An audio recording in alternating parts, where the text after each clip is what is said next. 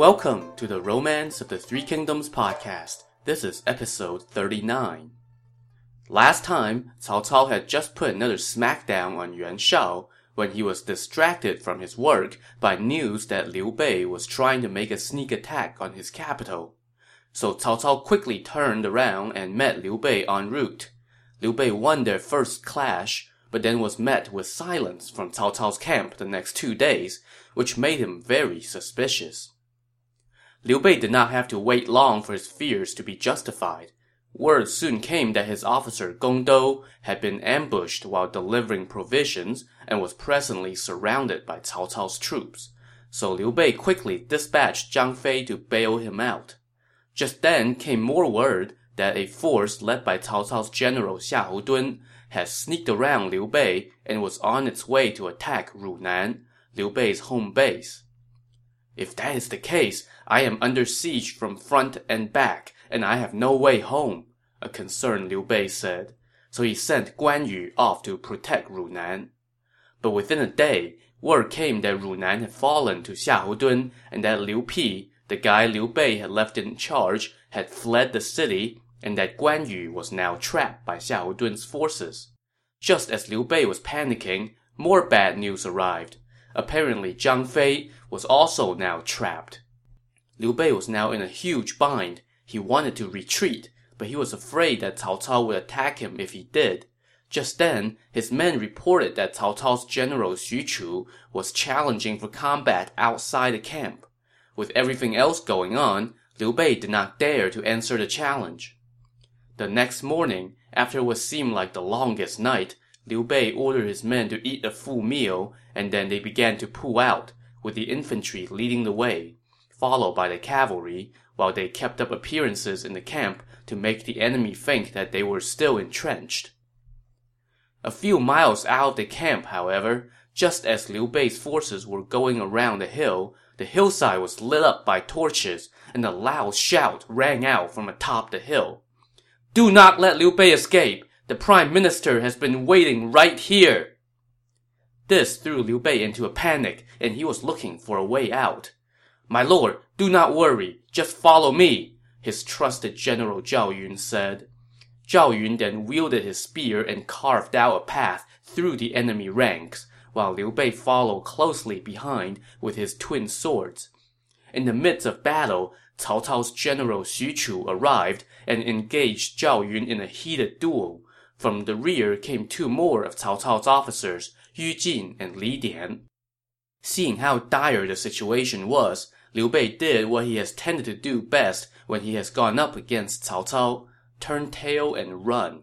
He ran and ran and ran, until the shout from behind gradually faded away, and Liu Bei kept fleeing deeper and deeper into the mountains by himself.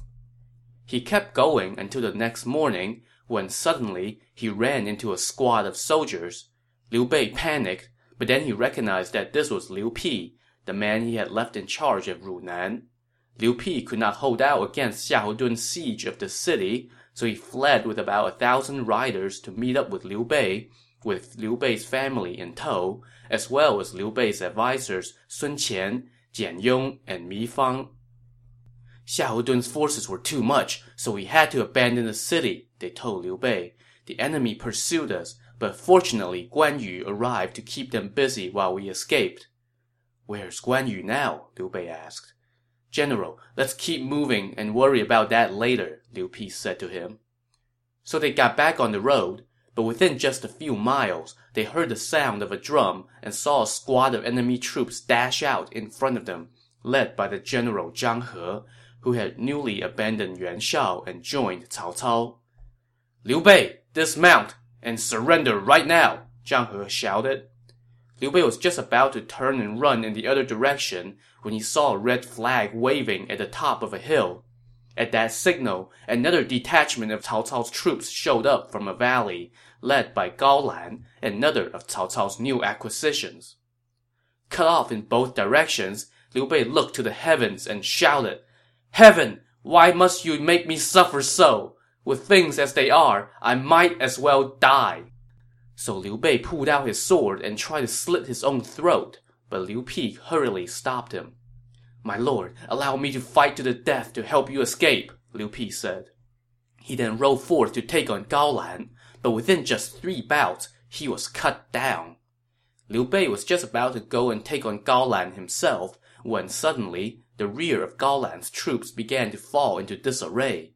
A warrior dashed through the enemy ranks, and where his spear flashed, Gao Lan was stabbed off his horse.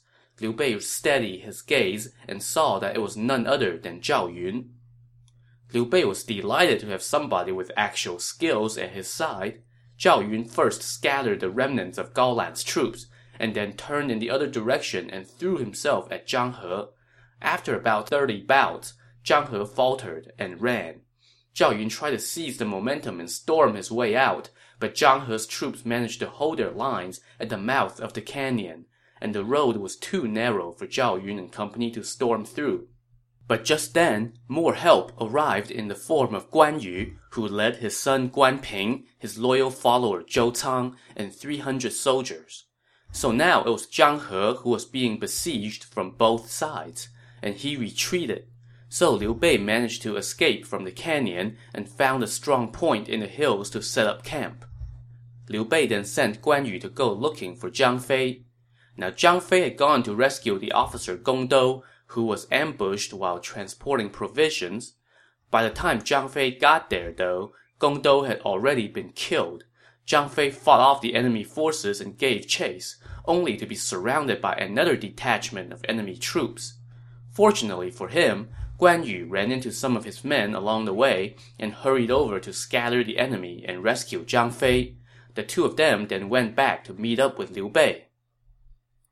But there was not much time to catch their breath. Word soon came that the main body of Cao Cao's army was in hot pursuit.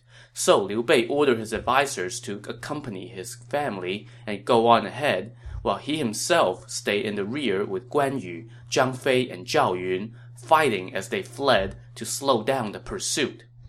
Once Liu Bei managed to put some distance between himself and the pursuing troops, Cao Cao was content to call off the hounds. So finally, Liu Bei could breathe easy. But Liu Bei was once again in a rather sorry state.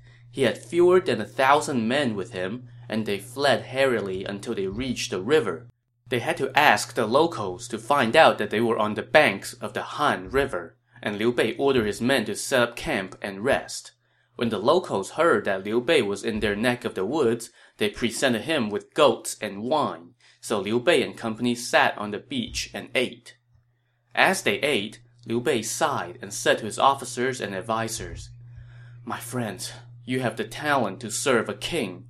Unfortunately, you have followed me, and my rotten luck has brought you all down with me. Today I have nothing, not even ground to stand on. You all should leave me and go serve a more enlightened master so that you may distinguish yourselves. When they heard this, all of his men covered their faces and wept. Brother, you are mistaken, Guan Yu said to Liu Bei. Back when the Supreme Ancestor was fighting for control of the empire, he suffered numerous defeats, but then with one triumph, he succeeded and established a dynasty that has endured for 400 years. Victory and defeat are common in war. You should not let it shake you. The adviser Sun Qian now chimed in. There is a time for victory and a time for defeat, he said. You should not lose heart. We are not far from Jing province, where Liu Biao reigns over nine districts and has a strong army and ample provisions. Besides, he and you are both members of the imperial clan. Why not go seek sanctuary with him? I fear he might not take us in, Liu Bei said.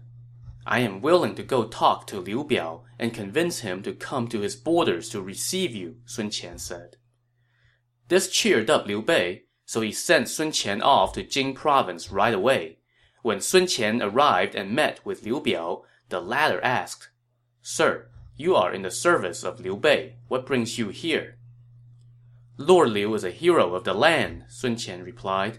Even though he has few soldiers and warriors, he still aspires to sustain the royal house. In Runan, Liu Pi and Gong Dou, even though they had no familial ties with Lord Liu, were willing to fight to the death for him. Your lordship and my master are both members of the imperial clan. Right now, my lord has just suffered a defeat and is thinking about seeking refuge in the southlands with Sun Quan. But I told him, You should not abandon your family to join up with strangers. General Liu of Jing province welcomes men of talent, and capable men flock to him as the river flows to the east. Not to mention the fact that he is your kinsman. So my master has sent me to convey his respect and to learn your will. Upon hearing this, Liu Biao was delighted. Liu Bei is my brother, he said. And just a note here, he is using the word brother loosely as a term of affection for a kinsman. I have long wanted to meet him, but have not had the opportunity. If he is willing to join me now, it would be a great fortune. However, not everyone present shared his enthusiasm, especially not Cai Mao, one of his top officers. My lord, you cannot, Cai Mao said. Liu Bei first served Lu Bu, and then served Cao Cao, and most recently served Yuan Shao. None of those stints ended well. That is proof enough of his true nature. If you take him in, Cao Cao will surely move against us, and we would be forced to fight. Why not cut off Sun Qian's head instead and send it to Cao Cao? He would surely reward you. At this, Sun Qian said sternly, I am not the type who fears death. My master is loyal to the country, unlike the likes of Cao Cao, Yuan Shao, and Lu Bu. When he served them, it was only because he had no choice. You, General Liu, are his kinsman, which is why he has come all this way to join you. How can your man speak such slander out of jealousy for other men of talent? This convinced Liu Biao, and he admonished Cai Mao. My mind is made up, say no more, he said. So Cai Mao went away embarrassed and grumbling. Liu Biao then told Sun Qian to bring word to Liu Bei that he was welcome. He then went ten miles out of the city to welcome his kinsman. Liu Bei greeted him with great respect, and Liu Biao answered in kind. After all the introductions, Liu Biao brought Liu Bei and company back to Jing province and set them up in lodgings. Now, as for Cao Cao, when he heard that Liu Bei had run off to Jing province and joined up with Liu Biao, he wanted to attack but his adviser Cheng Yu was against it. We have not yet rid ourselves of Yuan Shao's clan, Cheng Yu said. If we attack Jing province now, and Yuan Shao rises again in the north, then the outcome would be hard to predict. Let us return to Xuchang and let the army rest. Come spring, we can first defeat Yuan Shao, and then take Jing province. That will ensure victories in the north and south in one fell swoop. Cao Cao agreed with this advice and returned to his capital. The winter passed uneventfully, and before you know it, spring had rolled around. So we're now in the year 202, and Cao Cao began to plan another military campaign. First things first, though, he put the general Xiahou Dun and the adviser Man Chong in charge of the newly conquered Runan to keep Liu Biao at bay. He also left his kinsman Cao Ren and his top adviser Xun Yu to defend the capital Xuchang. Then, he led the bulk of his army to Guandu, where they prepared to invade Yuan Shao's territory. As for Yuan Shao, his condition had slightly improved over the winter, and he immediately began discussions of invading Xuchang. But his adviser Shen Pei told him, Our army's morale still has not recovered from last year's defeats. Right now, we should fortify our defenses and build up both our army and our civilian population. Just as they were talking about this, though, word came that Cao Cao had brought the fight to them, and that his army was on its way to Ji province, where Yuan Shao was located. If we wait until the enemy is at our gates before resisting, it will be too late, Yuan Shao said. I shall personally lead the army out to meet them.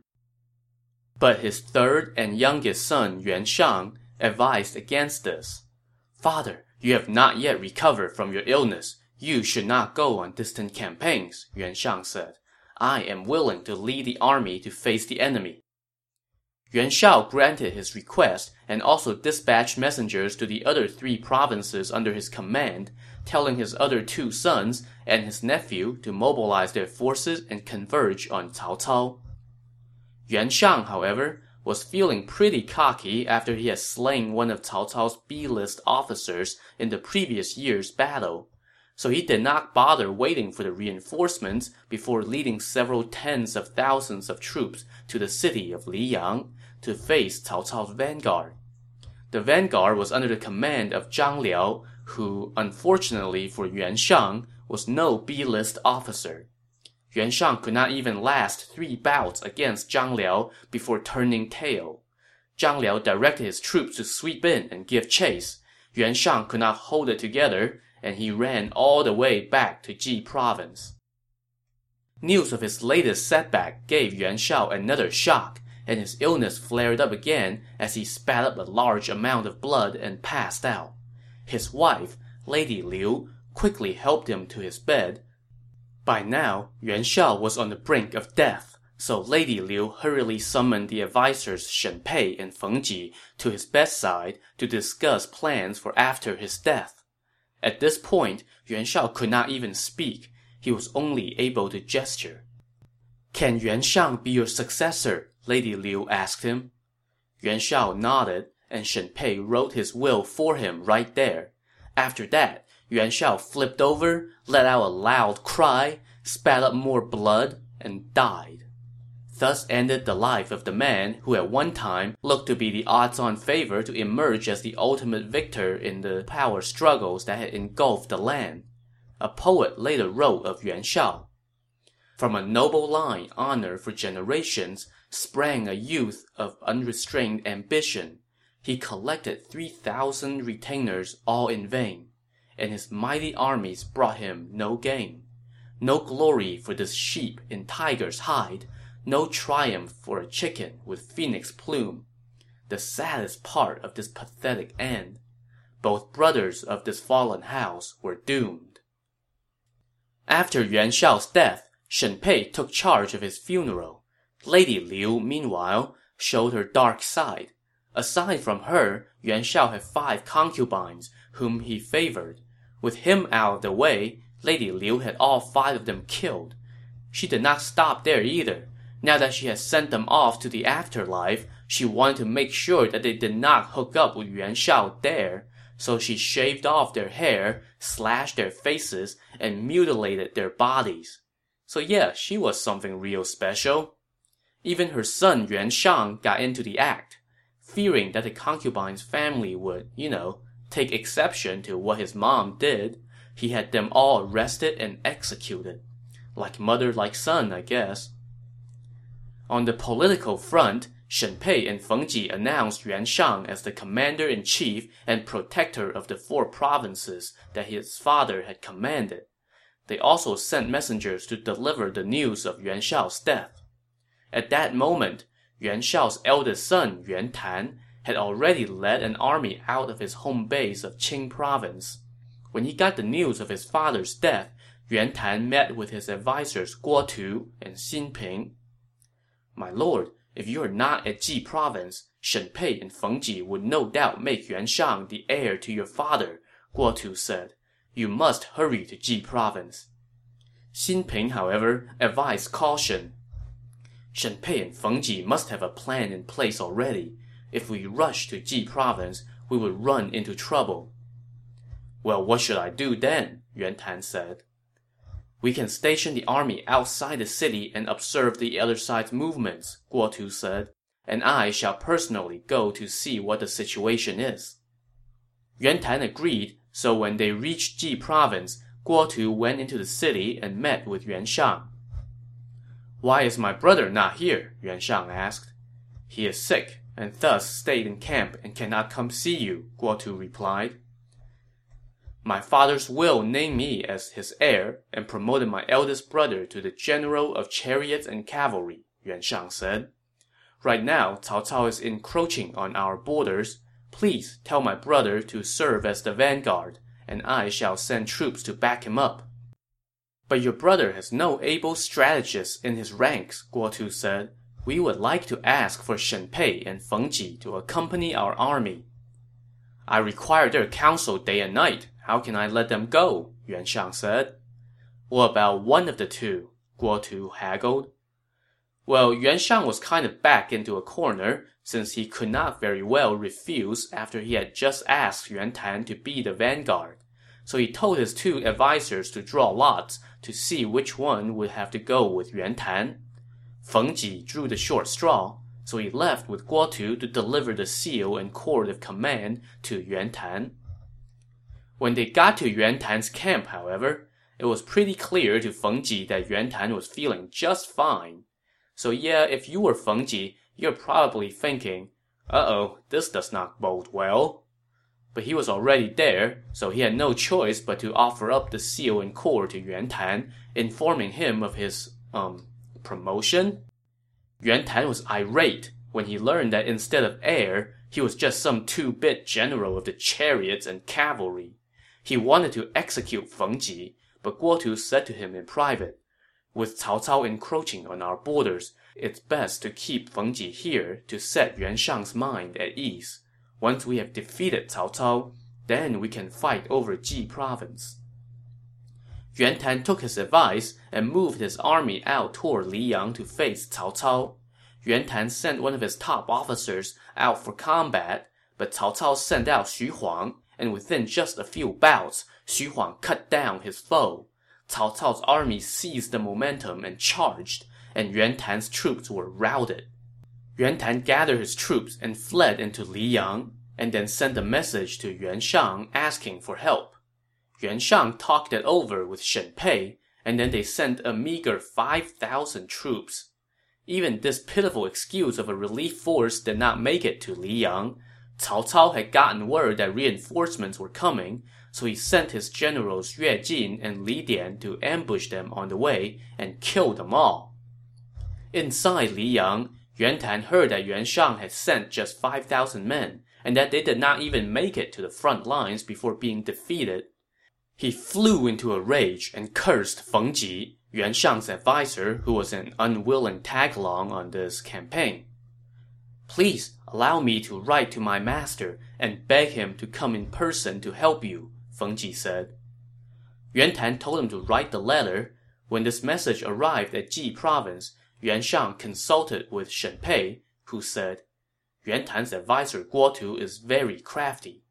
Previously, they left here without starting a fight only because Cao Cao's army was at our borders. If Yuan Tan defeats Cao Cao, he would surely try to take Ji province from you. Let us not send any help and use Cao Cao to eliminate your enemy. Yuan Shang took this suggestion and refused to send any relief force. This, of course, did not bode well for Feng Ji. In fact, when the messenger went back to Yuan Tan and told him that no help was coming, Yuan Tan got mad again and immediately had Feng Ji executed. So yeah, tough luck there, buddy. Killing Feng Ji may have quelled Yuan Tan's anger temporarily, but he still had the problem of being trapped inside Liyang. He now started entertaining thoughts of surrendering to Cao Cao. Spies in his ranks soon delivered this intel to Yuan Shang, and now Yuan Shang was singing a different tune. He talked to Shen Pei and said, If Yuan Tan surrenders to Cao Cao and they join forces to attack us, Ji province would be in danger. So Yuan Shang left Shen Pei and the general Su You to defend the province, while Yuan Shang himself prepared to lead an army to go rescue Yuan Tan. I'm sure Feng Ji appreciated this. Yuan Shang asked his officers who wanted to be the vanguard. The brothers Lu Kuang and Lu Xiang volunteered. So Yuan Shang gave them 30,000 troops and sent them off to Liyang. When Yuan Tan heard that help was finally on the way, he cheered up and abandoned thoughts of surrender. Instead, he readied his army inside the city, while Yuan Shang stationed his army outside the city so that they could help each other. Within a day, more help arrived. Yuan Xi, the middle brother, and Gao Gan, their cousin, arrived at the head of another army. So now, the Yuan brothers had three armies. Unfortunately, they were not very good armies. They went out to fight Cao Cao every day and got whipped every day. This went on for a while, and by the second month of the year 203, Cao Cao was ready to put an end to this. He divided his army and attacked all three of the Yuan forces and whipped them all. The brothers and their cousin abandoned Liyang and fled, and Cao Cao chased them all the way to Ji province. When they fled back to Ji province, Yuan Tan and Yuan Shang entered the city to oversee its defense, while Yuan Xi and Gao Gan set up camp about 10 miles from the city and made enough noise to keep the enemy from being able to focus on laying siege to the city. This actually proved pretty effective, as Cao Cao attacked for days and could not take the city. Cao Cao's advisor Guo Jia now suggested a different tact. Yuan Shao elevated his youngest son above his eldest, and the brothers are fighting with each other for power, Guo Jia said. If they are pressed too hard, they will band together and help each other. But if they get some breathing room, they will turn on each other. Why not move our army toward Jing province to attack Liu Biao for now? Once the situation with the Yuan brothers changes, we can then attack and take care of them once and for all. Cao Cao agreed with this suggestion, so he left another adviser, Jia Xu, in charge of Liyang and put his kinsman Cao Hong in charge of Guan Guandu. Cao Cao then led the bulk of his army toward Jing province.